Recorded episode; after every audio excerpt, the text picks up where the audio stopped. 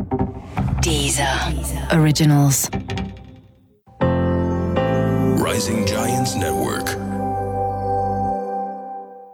أهلا بكم معنا في هالحلقة من بودكاست الجريمة اللي بنسلط الضوء فيها على الجانب النفسي من قصة أولى حلقاتنا الخاصة بالقاتل المتسلسل التوربيني. خلونا نرحب معنا بالاختصاصية النفسية نانسي جديد، أهلا نانسي.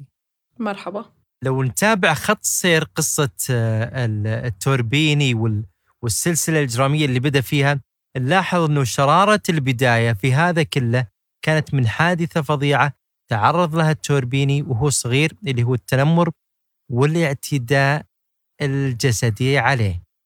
نعم تماما نايف ولكن ما فينا نرجع أسباب لأنه شخص يصير قاتل متسلسل بسبب حادثة وحدة هون بدنا نحكي عن العوامل المحيطة برمضان اللي كانت الجانب الاجتماعي مع الجانب النفسي اللي تبلور بأنه اعتدي عليه والحادثة اللي ذكرتها حضرتك جميل نانسي لو لو نسأل عن الأطراف اللي صنعت هالقاتل المتسلسل هل الأمور من حوله كلها كانت تساعد على هذا الشيء؟ المجتمع، البيئة اللي عمل فيها اللي محطة القطار وت- وتعرف فيها وتعرض فيها الاعتداء من عبده اللي كان هو آه، سيد هذه المنطقة. ثم بعد ذلك التعامل اللي تم مع رمضان اللي هو التوربيني. بعد الحادثة ما كان سليم لذلك تكونت أو هذه الأشياء تسببت في تواجد قاتل متسلسل. طبعا كذا عامل أدوا لوصول طفل تعرض لحادثة اللي إنه يصير في وقت لاحق قاتل متسلسل. أول اللي بنحكي عنه هو بوقت تعرضه للاعتداء الجسدي من عبده سقط من مكان عالي اللي هو سطح القطار على الأرض. هون ممكن يكون تأذى عقليا أو إصابة في الرأس. بعد هيك بنحكي عن الجانب النفسي. هو تعرض للتنمر من قبل حتى بي- بحاضر الحادثة كان آه، يتعرض للضرب والاعتداء والعالم من حوله عم يشوفوا هالشي هالشي خلى رمضان يحس بضعف أكبر؟ وكان هو عم بيجرب يتخلص من عبده لكن عبده بطبيعة الحال أكبر منه جسديا فمش قادر يفلت منه. وزيادة عن هيك عم بيطلعوا عليه فحس بضعف مضاعف بعد. والجانب الثالث هو ال- الجانب الاجتماعي كمان بطبيعة الحال. الجانب الاجتماعي إذا بدنا نرجع للعائلة عائلة من حي فقير آه، اضطرت لأنه تبعت طفل عمره 12 سنة يشتغل بكافيتيريا بجو مش مفروض أو مش من الطبيعي إنه يتواجد فيه الأطفال طول نهارهم. الأطفال بهالعمر بيكونوا عم بينموا قدراتهم المعرفية الإدراكية بيكونوا عم بيلعبوا وعم بيتعلموا. لكن رمضان بهالعمر كان عم بيشتغل. وفوق ما إنه عم بيشتغل عم يتعرض للتنمر وشغله ما كان عم بيخليه يأمن لقمة العيش لأهله يلي هو الهدف اللي نزل كرماله. كان عم بينسرق منه ال- المصاري من بعد ما يضرب ويتعرض للتنمر. لو كان هذا الأمر حدث حاليا لكان هناك إجراءات تمنع تطور هذا الشيء بالنسبة لتكون عقلية إجرامية. حاليا ما هي الإجراءات المتبعة عشان تحتوي هذا الموضوع وما تتكون شخصية أو أو عقلية إجرامية مثل التوربيني. بالتسعينات نايف بال- بالعالم العربي ما كان مفهوم حماية الطفل يعمل عليه من قبل منظمات آه، حكومية وغير حكومية مثل ما بالألفينات بلشنا نشتغل عليه. يعني بسنة ال 2020 إذا في طفل عمره 12 سنة عم بيشتغل بيحق لنا نكون عم نرفع دعوة على الأهل قضائيا لأنه هالطفل حقوقه تنتهك بأنه هو عم بيشتغل بهال بهالعمر. في عنا حقوق الطفل اللي هي بحق لكل طفل إنه يتعلم إنه يقعد بكرامته تحت سقف يتأمن له أكل ومشرب من العائلة أو من الدولة. فهيدا المفهوم تطور بشكل كبير من من التسعينات لل 2000 لل 2020 حتى. الآن نانسي وصلنا للمرحلة التالية اللي من خلالها تشكلت العقلية الإجرامية.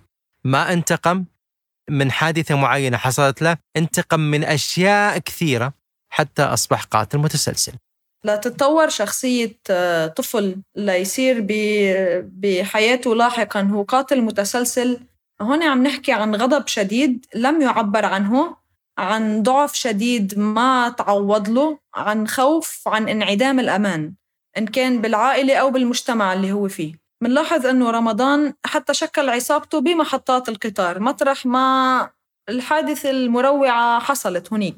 وهون كمان فينا نحكي عن عن الجانب العاطفي من الموضوع. آه مثل ما بيقول بولس المحلل والمعالج النفسي إنه القاتل المتسلسل هو الشخص اللي تعرض بطفولته للقتل العاطفي. ما هو القتل العاطفي؟ هو لما تقتل الشخص عاطفيا إذا عم نحكي عن طفل يعني تقتله الشعور بالأمان والشعور بالثقة.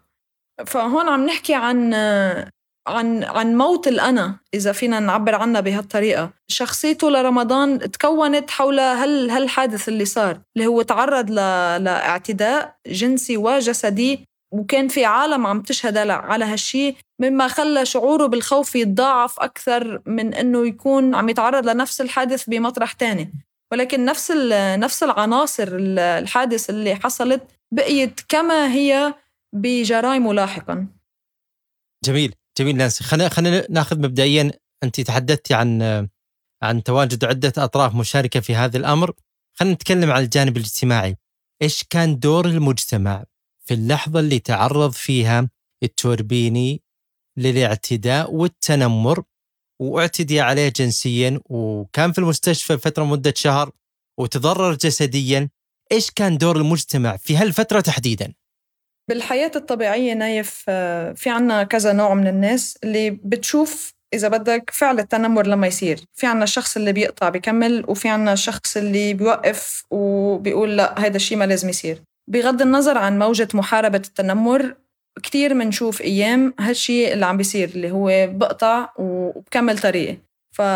فإذا بدنا نرجع لنفكر بهالحقبة من الزمن بهالمنطقة بهالحالة الاجتماعية الاقتصادية اللي تواجد فيها التوربيني حي فقير عائلة فقيرة. طفل بيقضي معظم وقته بين الكبار عم بيشتغل بجو لا يتواجد فيه الأطفال عم بيعملوا النشاطات الاعتيادية اللي بيعملوها. وبهيك مطارح في عنا الأقوى في عنا الضعيف في عنا المعه مصاري أكتر في عنا كل أنواع الناس. خلال القصة منلاحظ إنه تعرض للتنمر كذا مرة قبل ما يصير معه أول حادث. بهالفترة كان شخص اللي اسمه عبده اللي هو كمان مذكور إنه الكل بيخاف منه. هو مثل الأقوى بهال بهالجو اللي العالم تتردد عليه. طبيعيا الأطفال اللي مثل رمضان رح يكونوا بيخافوا من عبده فما حدا رح يوقف ضده ليدافع عن عن رمضان. جميل. جميل. وصلنا نانسي إلى إلى المرحلة الأخيرة القبض على التوربيني. في مرحلة القبض على التوربيني مرت مرحلة الاعتراف بثلاث نماذج من التوربيني. أولا التوربيني أنكر هذا الشيء. لاحقا التوربيني ربط هذا الشيء بالجن والمس.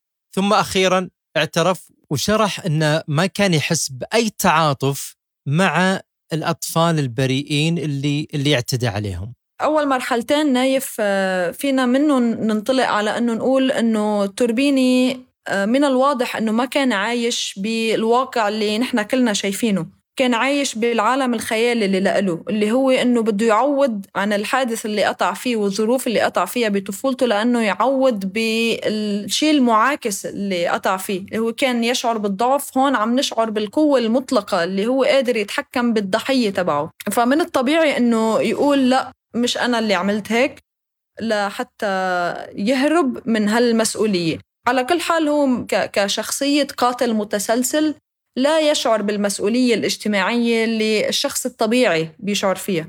هالشي بيفسر المرحلتين اللي قطع فيهم اللي هي إنه ينكر إنه هو له علاقة بأي شيء والتاني هو إنه يتهرب من الموضوع.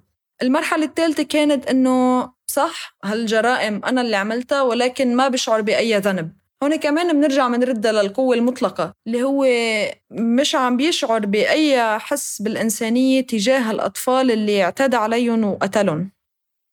أه بنشوف في الروايات عن القتلة المتسلسلين أو حتى في الأفلام دائما القاتل المتسلسل يحط له بصمة خاصة لأسباب كثيرة يعني بس اللي فهمناه من الأفلام كأنها القتلة المتسلسلين يبحثون عن مجد شخصي عبر صناعة رمز يعكس شخصيتهم أو يعكس جرائمهم. بعلم نفس الجريمة عنا مفهوم أو متلازمة شهريار اللي هي مبدئيا بتميز القاتل المتسلسل عن القاتل العادي. بدراسة انعملت إحصائيا على 68 قاتل متسلسل من الولايات المتحدة الأمريكية استخلص آه، خمس آه، خصائص إذا بدنا نحكي أو خمس عوامل تتواجد بشخصية القاتل المتسلسل. أول وحدة بتكون القدرة المطلقة اللي هي الشعور بأنه أنا قادر على التحكم بالضحية على كامل الجوانب قادر أني أعطي هالشخص الحياة أو أخذ منه الحياة. السمة الثانية اللي بتميز القاتل المتسلسل هي وجود النزوات السادية اللي هي أنه بيستمد النشوة الجنسية من ايذاء الآخر آه، جسديا أو نفسيا. السمة الثالثة بتكون هي ممارسة طقوس معينة. يعني نفس الطقوس عم تنعمل بكل جريمة بيقوم فيها القاتل. مثلا آه، شهريار كان يقتل الامرأة التي يتزوجها في ليلة العرس. هذا هو كان الطقس الذي بيعاد في كل جريمة كان يقوم فيها شهريار. الرابعة عم نحكي هون عن اللا إنسانية أو نزع الإنسانية من من القاتل اللي هي معاملة الآخرين أو النظرة لهم على أنهم هن منهم بشر. هو بشري عنده القدرة المطلقة عليهم ولكن في يتحكم فيهم فهن أقل منه هن درجة أوطى منه. والسمة الخامسة تعبر عن الدمج الرمزي بين الضحية والقاتل. اللي عادة ما تترجم بالاعتداء الجنسي. آه، شخص آه، القاتل والضحية بيشكلوا عنصر واحد خلال الجريمة مثلا عنا القاتل المتسلسل المشهور الأمريكي تيد بوندي كان من بعد ما يقتل الضحية يخليه عنده بالبيت يقطعه ويرجع ياكل من جسد الضحية. أو هالشي عبر التحليل النفسي آه، بين أنه بس أكلت الضحية صرت أنا وياها شخص واحد وما عندها القدرة أنه تتخلص مني. آه، اندمجنا بطريقة رمزية فعليا. جميل. طيب قصة جميلة. طيب.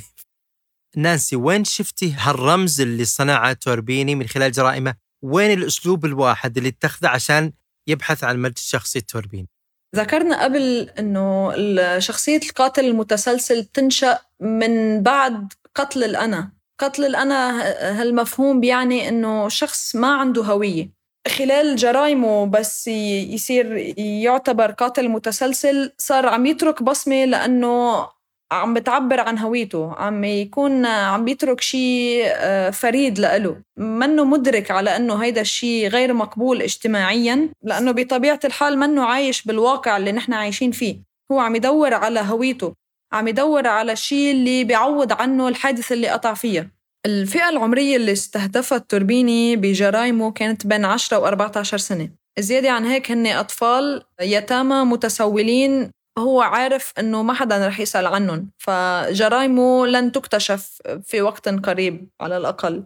زيادة عن هيك إذا منلاحظ أنه نفس العناصر اللي وجدت بأول حادث تعرض لها من عبده ظلت موجودة نفسها بجرايمه ال 32 اللاحقة. فهون عم نحكي عن الهوية اللي عم بيأكدها إنه هو ما طلع من هالحادث اللي تعرض له. هو بعده هونيك لأنه نفس العناصر بالجريمة عم تنعاد نفسها اللي هو تعرض لها.